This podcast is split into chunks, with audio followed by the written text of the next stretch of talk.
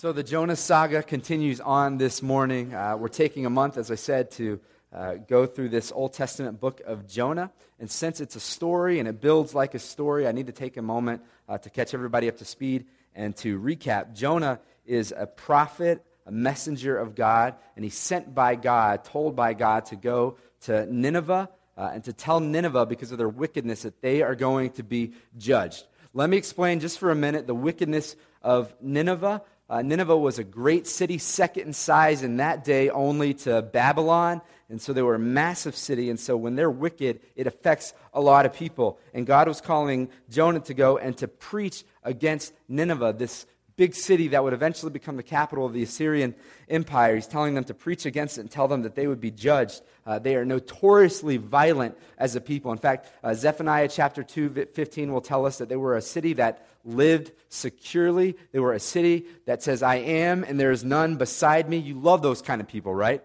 People who it's all about me, pretend like nobody else is there. I just do my own thing. Nineveh didn't care. They did whatever they want to do with no regard for other, other people. And, and Jonah, knowing the wickedness of Nineveh, when God says, Go to Nineveh, Jonah says, No. He straight up disobeyed God, says, I'm not going. I know these people. I know how they treat men, that they torture men, they skin them alive, they chop off their heads and build pyramids with their heads, they mock them, they rape women, they kill children. Not going there, God. But God's showing them his judgment, right? The message is proclaim my judgment to them, Jonah. But Jonah knows that God has this tendency to show grace to rebellious people. And so Jonah says, Nope, not going because you might show grace. In fact, that's what we see today. And so what Jonah does is instead of going eastward towards Nineveh, he goes westward and hops on a boat towards Tarshish. Tarshish, and he, he flees, he rebels, he runs from God. What God does is in his grace, he sends a storm to get Jonah's attention. And everyone on the boat is freaking out because the storm gets so bad that they're going to die. It's pretty clear. They start throwing things overboard. They start praying to false gods. What Jonah does, though, is, is crazy. He actually goes into the belly of this, uh, this big boat and falls asleep.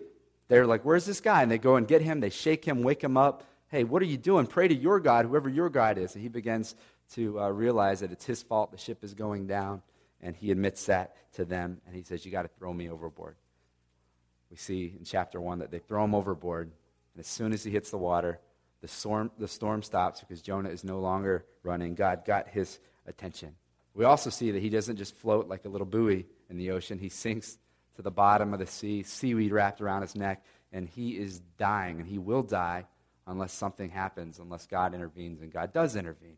And God uh, sends a great fish to swallow him up and saves Jonah from his death.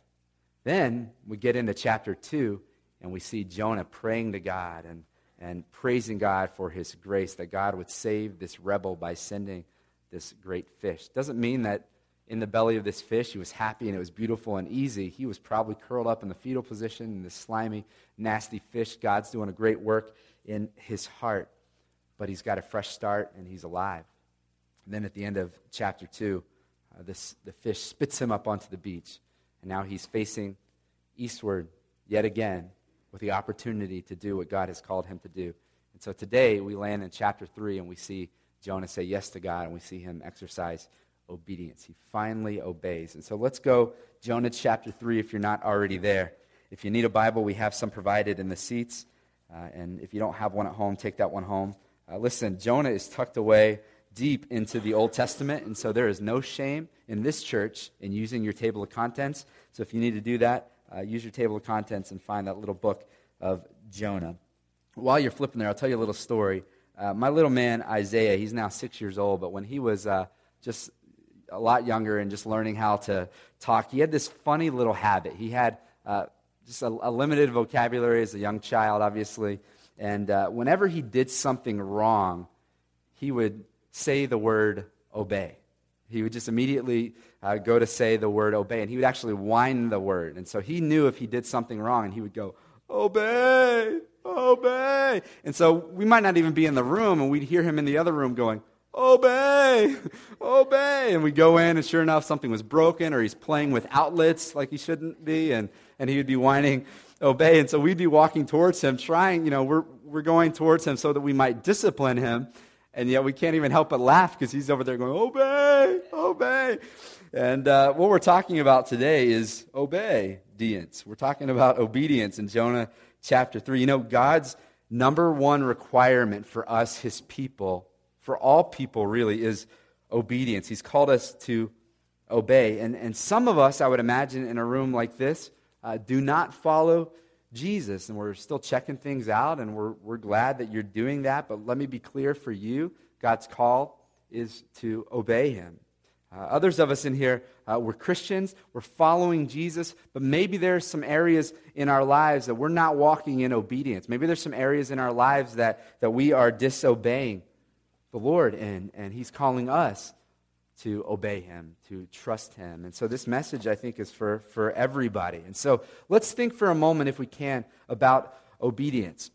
And, and, and let's, let's just kind of ponder uh, a little deeper into obedience. Uh, what does obedience uh, to, to really any authority in our lives, what does it say?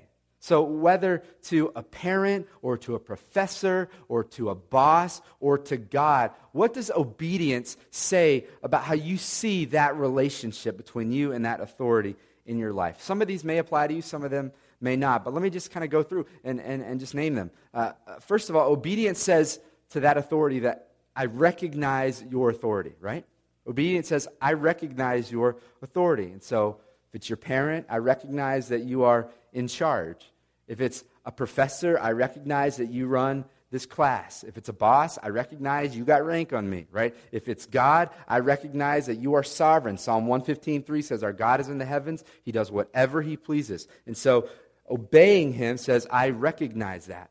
So obedience says, I recognize your authority. Obedience will also say that I, I understand that I need you, right? And so if it's, if it's a parent, you say, I understand that you feed me. I understand that you house me.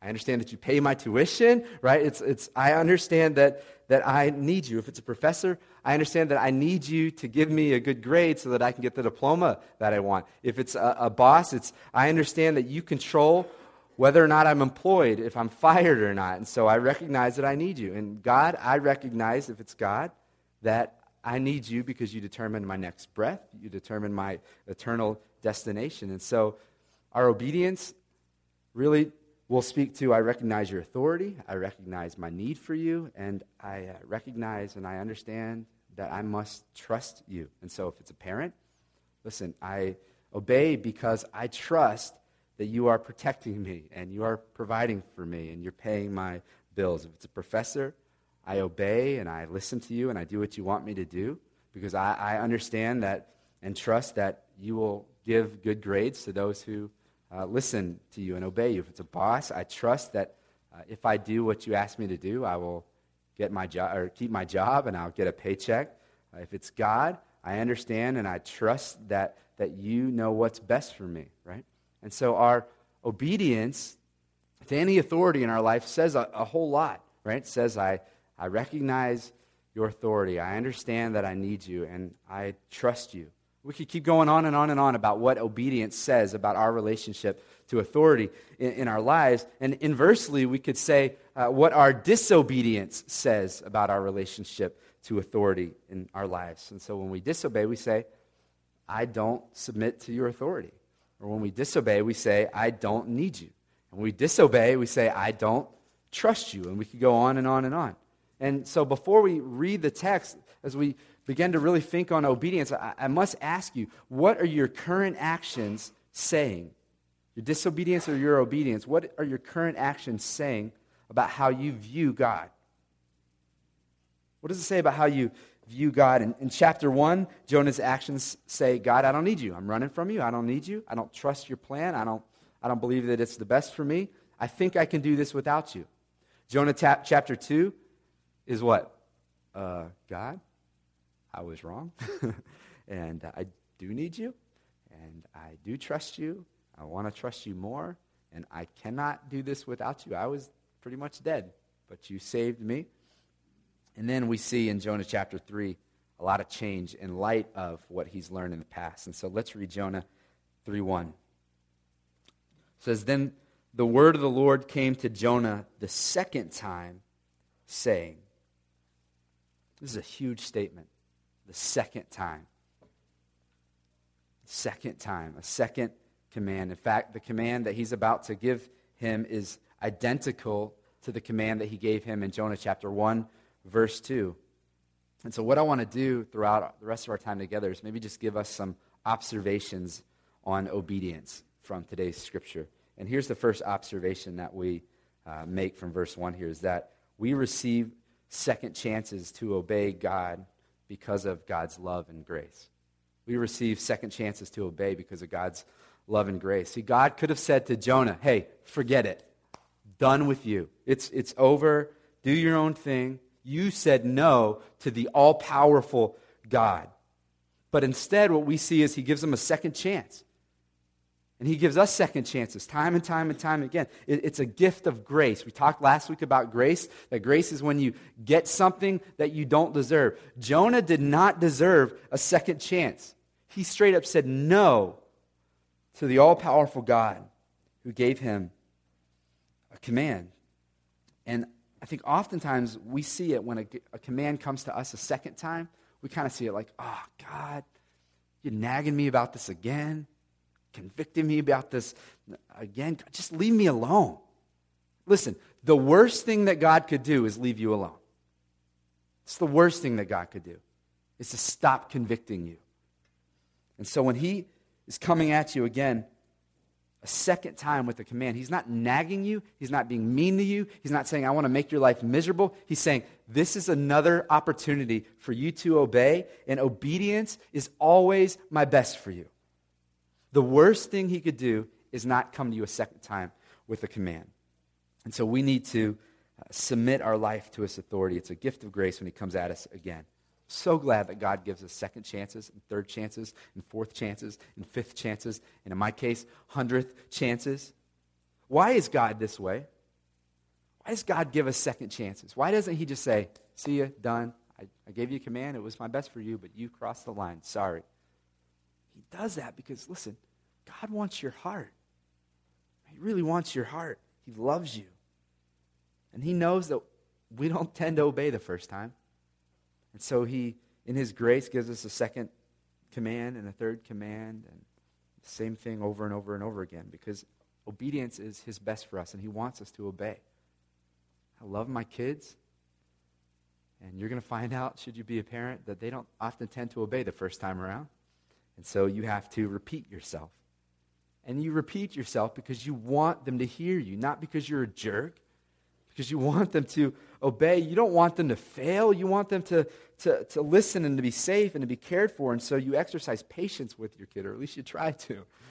And God, the perfect Father, exercises patience with us. If you think throughout the Bible, think about how many people were disobedient to God the first time around, the second time around, the third time around, but eventually they obeyed God because God, in His grace, gave them another chance and He stirred their hearts and they obey. There are too many people to count. Of course, we think about David. He's a man after God's own heart, following the Lord. He sees another woman showering on a rooftop, gets excited. He brings her to his place, commits adultery, has her husband killed. serious, David?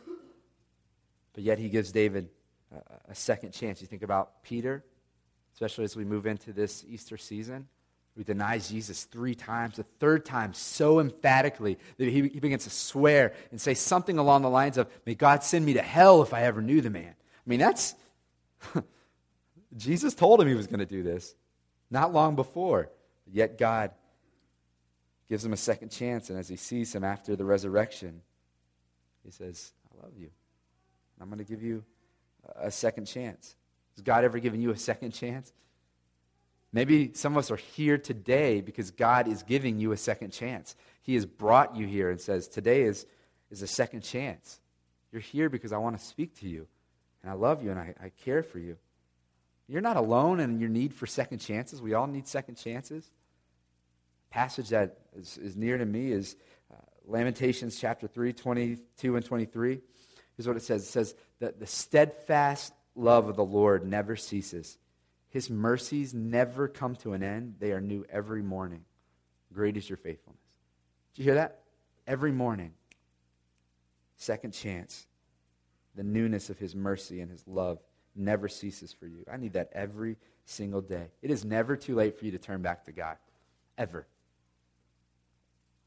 Until you die. As long as you're breathing. Think about the thief on the cross. He's about to die. He's right beside Jesus. He's hanging on the cross. Think it was too late for him? No. Well, he doesn't have any time to go and do good things for the Lord and earn his salvation. Well, it's because you don't earn your salvation. Right? So he's hanging on the cross and he says, Remember me, Lord. And the Lord says, Today you will be with me in paradise. Don't ever use the line, too far gone, or he can't take me back, because it's not true. It's not true with the estranged Jonah, who just straight up says no to a direct command from the Lord. If God can take Jonah, he'll take you back. If God can take the wicked, torturous, awful Ninevites, God can take us back. It's never, never too late until you pass, as long as you have breath. Man, I'm telling you, it's a good thing that I'm not God. right? It's a good thing that you're not God. In the Ninevites, come on. If I were the judge, lock them up. Man, crazy. Think about when somebody's been a jerk to you. You ever had somebody be a jerk to you? Never, right? Of course we have. Think about that. Man, we are quick to anger. We are slow to forgive. Scriptures say that God is just the opposite. He's slow to anger, He's quick to forgive. I'm so glad that God is God and I'm not God. Multiple times the Bible will say God is slow to anger and abounding in loving kindness. It's a phrase that's repeated over and over and over and over again in the scriptures that God slow to anger. He's abounding in loving kindness. Abounding. I mean, he's just got second chance after second chance after second chance. He's a gracious God. Love that. Now, what did Jonah do? God comes to him a second time, and what does he do? This time he obeys. Look at verses uh, 2 through 3a. So God says the second time, Arise, go to Nineveh, that great city, and call out against it the message that I tell you. And so Jonah arose and went to Nineveh according to the word of the Lord. Here's the next important observation about obedience is that we don't need to fully understand to obey. You don't need to fully understand in order to obey. Listen, Jonah didn't fully get God's command here. Notice in verse 2, it says that, that God uh, told Jonah to call out against the city, the, the message that I tell you. So he doesn't even know exactly what the message is. Right? The, the New American Standard Version will, will translate it uh, proclaim the proclamation that I am going to tell you. So he's like, I'm going to go do what God told me to do. I don't even know exactly what he's going to tell me. I don't know if God's going to bring me in there and cause me to say, because these are wicked people who could just kill him immediately. And history says that they would, that he would go in there and just say, um, maybe you could obey God. maybe could, he didn't know if God was going to say, go in there and be gentle, or if God was going to say, go in there and I want you to scream at the top of your lungs. He didn't know. He just said, you go and tell the message that I am going to tell you. You've been called of God to do something that you didn't fully understand?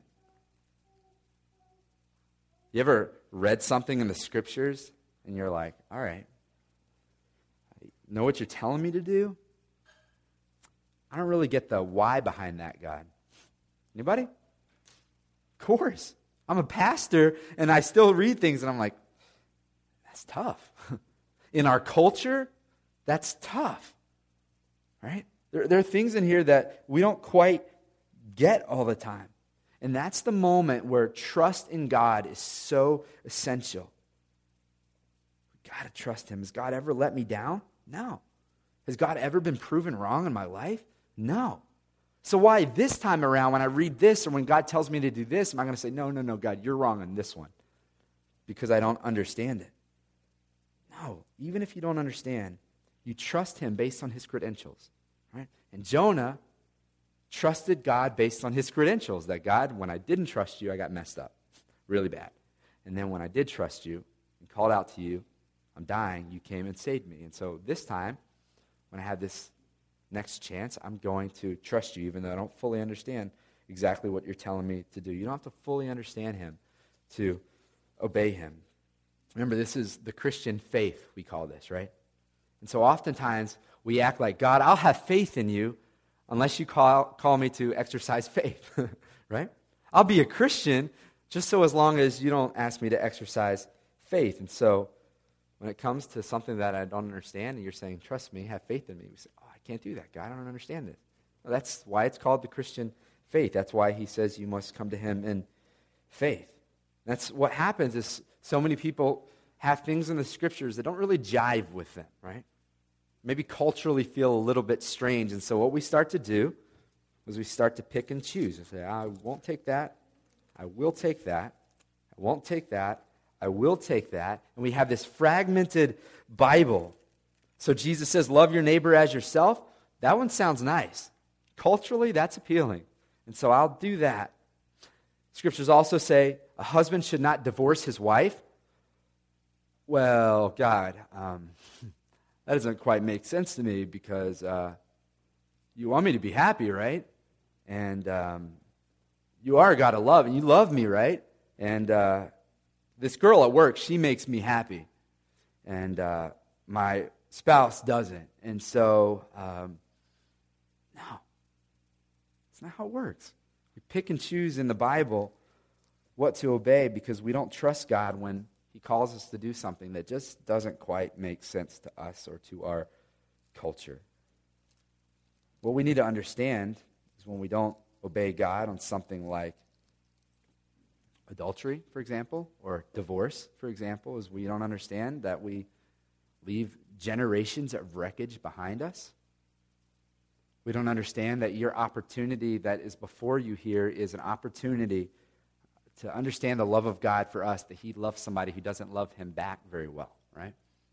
So there are a lot of things happening that we don't quite understand when God calls us to do something that we don't want to do or that we don't quite understand. And Jonah didn't understand the details, but he obeyed, and he obeyed based on the past faithfulness of the Lord in his life.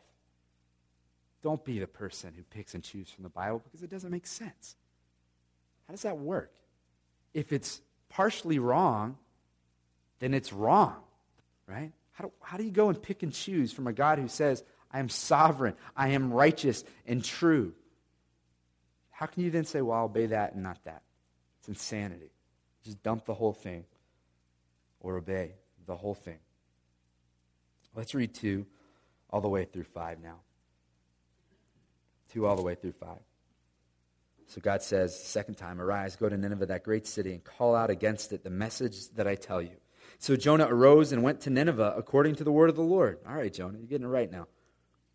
Now, Nineveh was an exceedingly great city, three days' journey in breadth Jonah began to go into the city, going a day's journey, and he called out, Yet forty days, and Nineveh shall be overthrown. And the people of Nineveh believed God. They called for a fast and put on sackcloth, from the greatest of them to the least of them. So, Jonah gets to Nineveh, this massive city. And when Jonah got there, we see that he finally gets the details of what he's supposed to say to them. That's why Jonah 4, he declares 40 days and Nineveh will be overthrown. So he got the message some sometime in that journey. 40 days and you're going to be toast. And then what happens? Verse 5 The people of Nineveh believed God. This is exactly what Jonah feared would happen, right? Now, remember, um, the Old Testament scriptures were originally written in Hebrew and so, as you may know, in other languages, uh, words are often arranged in different orders than they are in our language. And so, like in English, we would say, Jesus loves me. In Spanish, I would say, Cristo me ama, right? Jesus, me, he loves, right? Similarly, in the, in the Hebrew language, uh, the words are arranged differently. And the very first word, uh, not here in our English translation, but the very first word in the Hebrew of verse 5 is the word believed. So, immediately after the, the, the, words of God declared by Jonah, we get the very first word. They hear it and they what? First word is believed. And the wording and the, the grammar here seems to really emphasize the immediacy of, of Nineveh's belief. We don't read that, that, that Jonah goes in there and he has to convince them, or like, like the Apostle Paul does in the New Testament, that he has to reason with them and persuade them. They just straight up immediately, oh, okay, we, they, they believe. We deserve to be overthrown. They, they, they get it, right? They understand straight up how wicked they are. And, and maybe you've seen it in your own life that oftentimes the people who are in the most obvious need of God's grace because of their wickedness and because of their rebellion, those are oftentimes the people who tend to respond the best to God. They're rebelling and then they hear, What? God loves me? God has a second chance for me? God sees it in my life? Think about the Apostle Paul's life in Scripture. Again, he was murdering Christians.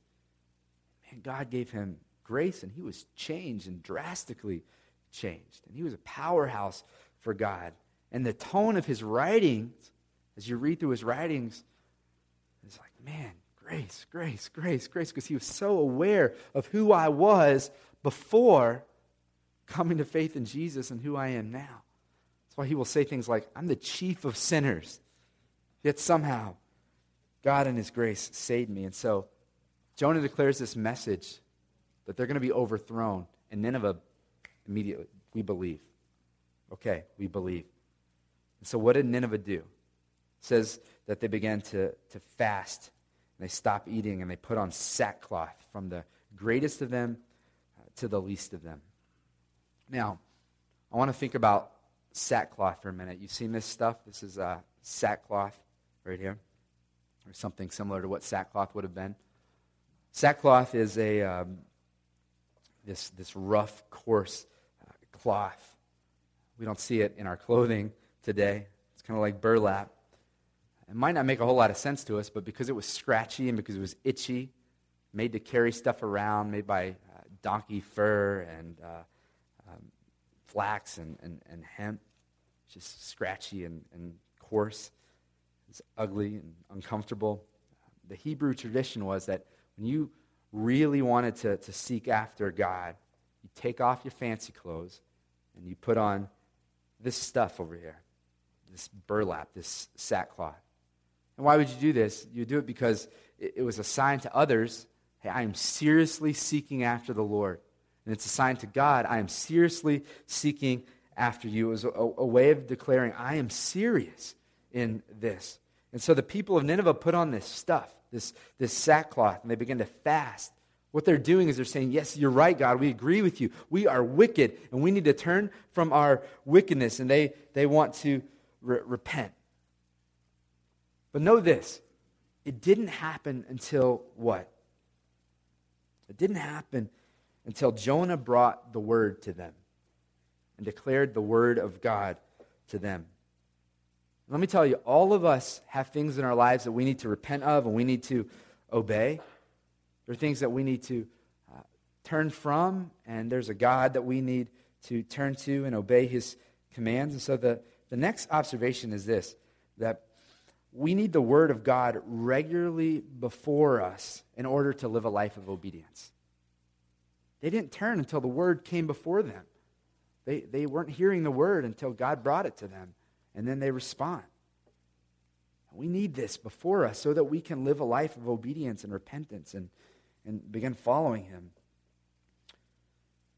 Now, understand that, that God's words are protection for us and they are love for us, and He calls us to obey. And if you want God's protection and you want God's love and care and you want His best for you, then you need to put these words before you so that you can live in obedience. You got to know what to obey and how to follow in order to, to receive that. We've got to make a habit of getting God's word in front of us and holding it against our lives. And that's why we will speak all the time here about you need to get into the scriptures. You need to get in the scriptures. You want to be cared for by God, nourished by God, protected by God. You want His best for your life. You've got to crack your Bible. You've got to dust it off. That's why we believe deeply that regular commitment to being at church and being with God's people where we open the Word frequently is so important. It's for your protection, it's for your well being. That's why God will say in Hebrews chapter 10, He will say, Listen, do not forsake the assembly, right? As is the habit of some. God says, I don't want you to forsake being together. It's so important that if the doors are open, I'm there. I'm committed to a community of faith because there's protection in that, there's God's best in that. We need to be regularly before the word and have it rubbing up against our lives. They responded in obedi- er, they responded in repentance and obedience as soon as the word came to them. Immediately. Now look at verses 6, and we'll read through 9. It says, Then the, the word reached the king of Nineveh, and he arose from his throne, removed his robe, covered himself with sackcloth, and sat in ashes. And he issued a proclamation and published through Nineveh by the decree of the king and his nobles Let neither man nor beast, herd nor flock taste anything. Let them not feed or drink water, but let man and beast be covered with sackcloth, and let him call out mightily to God. Let everyone turn from his evil way and from the violence that is in his hands. Who knows? God may turn and relent and turn from his fierce anger so that we may not perish. Wow. So a move of God is taking place. Obama is saying, let's follow Jesus, right? The, the, the, the, the guy in charge here, the leader, the king, is saying, listen, let's repent. Let's get this right. Nobody's allowed to eat. We're going to put on this sackcloth and we're going to, we're going to take this seriously. We have been wicked. Call out mightily. God, help us. God, save us. Please, please do not overthrow us. We need you, Lord. We recognize your authority. We recognize that we've done wrong. We want to obey you. It says that the, the king takes off his robe and he gets off of his throne. Really a great picture, isn't it? and he sits like a beggar in the dirt, on ashes, and puts on this sackcloth. And he's begging God, God, for me, for my people, we need you. And here's our next observation is that, man, when we decide to obey God, God oftentimes causes it to be contagious. Sometimes when we obey God, God will cause it to be contagious. Not all the time. There are going to be times that you're the only one obeying the Lord. But there are also going to be times that God, in His grace and in His plan, causes your obedience to be contagious and it will affect other people, whether it's for the good or for the bad, your obedience or your disobedience. And here, you got to think about the fact that Jonah chose to obey God finally. Therefore, Nineveh chose to obey. And the king chose to obey, and a proclamation is issued through the city to obey the Lord and to end this wickedness and to honor the Lord and to cry out to the Lord and to plead with him. How about in chapter 1? Think all the way back to chapter 1 when Jonah finally turns from his sin and says, I'm not going to run from God anymore. Throw me off the boat. What happens when he decides to obey God? The entire crew starts to worship his God and, and vows to commit a life for him. All the way back in Jonah 1, because listen, our obedience can be contagious, and it starts with Jonah obeying. And you have no idea your obedience can affect a person who will affect a person who will affect his family, who will then go on and maybe affect a, a nation, the world. You have no idea the trickle down effect. Our obedience can be contagious. I remember uh, a few years ago, I was uh, working with a student. We were just kind of walking through some passages of Scripture on just being pure in our mind and in our thoughts and in our actions. And I remember this student saying, you know, Josh, one of my biggest struggles is just watching certain movies. He says it was strange, you know, movies that are, you know, they're acceptable in our culture. But as I'm watching it, I'm like, eh, I wouldn't sit there with Josh and watch this movie, right? And I love how when people around me, they suddenly get really spiritual and they like to talk, you know, oh, the Lord is so blessed, isn't he, Father? I'm like, uh, call me Josh. no, I'm not Father Josh. right? And he said, You know, I'm, I'm sitting there and I'm watching these movies that I know aren't right. I, I shouldn't be watching them. And he's like, The funny thing is, I'm not with my non Christian friends. I've been watching these movies with my Christian friends. This, this guy's telling me. He's like, We just we get together, we hang out, and eventually we turn on a movie. And uh, he's like, Man, I'm looking around. I'm like, Nobody else is convicted about this. I guess I'm the only one. Why should I be? I'm like, man, I, I know that feeling very well. I told him, I said, here's what you need to do. next time you need to say something about it. He said, we used to go, we'd get up, you know, be hanging out all weekend, and we'd say, let's go to Blockbuster. Remember Blockbuster? Remember that? Remember when you actually had to go to a store to rent a movie? and you just turn on your TV and rent it right there. Getting lazier and lazier and fatter and fatter. It's great. Can't even walk to the store to get a movie. He said, we go into Blockbuster and we pick out a movie and everybody be going, hey, this, this, this. He said, finally, this time I said, ah, guys, maybe we shouldn't watch that. You ever, ever thought about content of that movie? And he said, it was so cool. Later he comes back to me and says, I said that? And they were like, you're right. He said, I had people coming to me offline later and be like, glad you said that. Because I've been kind of thinking the same thing. And his obedience became contagious. I think back to uh, when Becky and I were in college. Right next to our college was this, uh, this theater. And uh, it was like really cheap. I think it was like $2 for a movie or something insane. And then on Tuesday nights, it was 50 cent movie night. And so we just, we were, because it was only 50 cents, I take her on these hot, swanky dates to the movie and uh, spend a dollar on her. it was good. And because it was only 50 cents, we'd watch things that I would today would never spend money to go to the theater. I mean, you go to Legacy and it's insane how much it costs. It's like a $50 ordeal when it's all done. And because of that, we watch stupid things. And then there was a good moment for us where it was like, what are you watching? For real? And we actually, a few times, got up out of the movie and walked out. Forfeited all that money that I spent. so don't be impressed with me. And we found that our obedience began to be contagious, that we had friends who were like, yeah, you're right. We definitely shouldn't be watching this garbage. I know it's only 50 cents. We can entertain ourselves differently. Man, listen, let's be a people of obedience. And let's watch it be contagious. It's not a competition. But man, when you decide to obey, it convicts other people. It happens with me all the time. Somebody's saying, Hey, Josh, I've been praying my face off. And I'm like, Have I been praying my face off? It's convicting, and it, it's, it's a good thing. It's contagious. I love how God does that. Let's begin around third base. Um, again, verses 7 through 9 go on, and the king issues this proclamation that no one is to eat, everybody's to, to fast, put on sackcloth, turn from their wicked ways, call out to God. Say, God, please don't overthrow us. We have been very wicked. And the whole city has on sackcloth and ashes, even the animals. I mean, that's bad theology, right? Not all dogs go to heaven, but uh, they were serious, man. We're going to, whatever, we'll throw it on our animals. I don't know. But they just wanted to honor the Lord. And in that day, sackcloth was also, um, and fasting was also a sign of mourning. Like somebody has died, right? See what they're doing? Is they're grieving over their sin. They're, they're, they're brokenhearted over their sin. That's what sackcloth symbolized. This is what we need, right?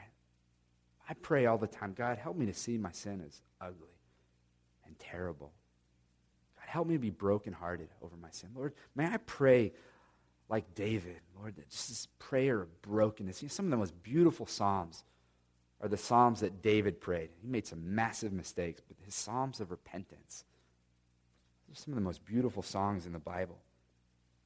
May we just be brokenhearted over our sin. May we just really see how great of an offense it is to God that He made us, He gave us breath, and then we choose to live like He's not there and we don't obey Him.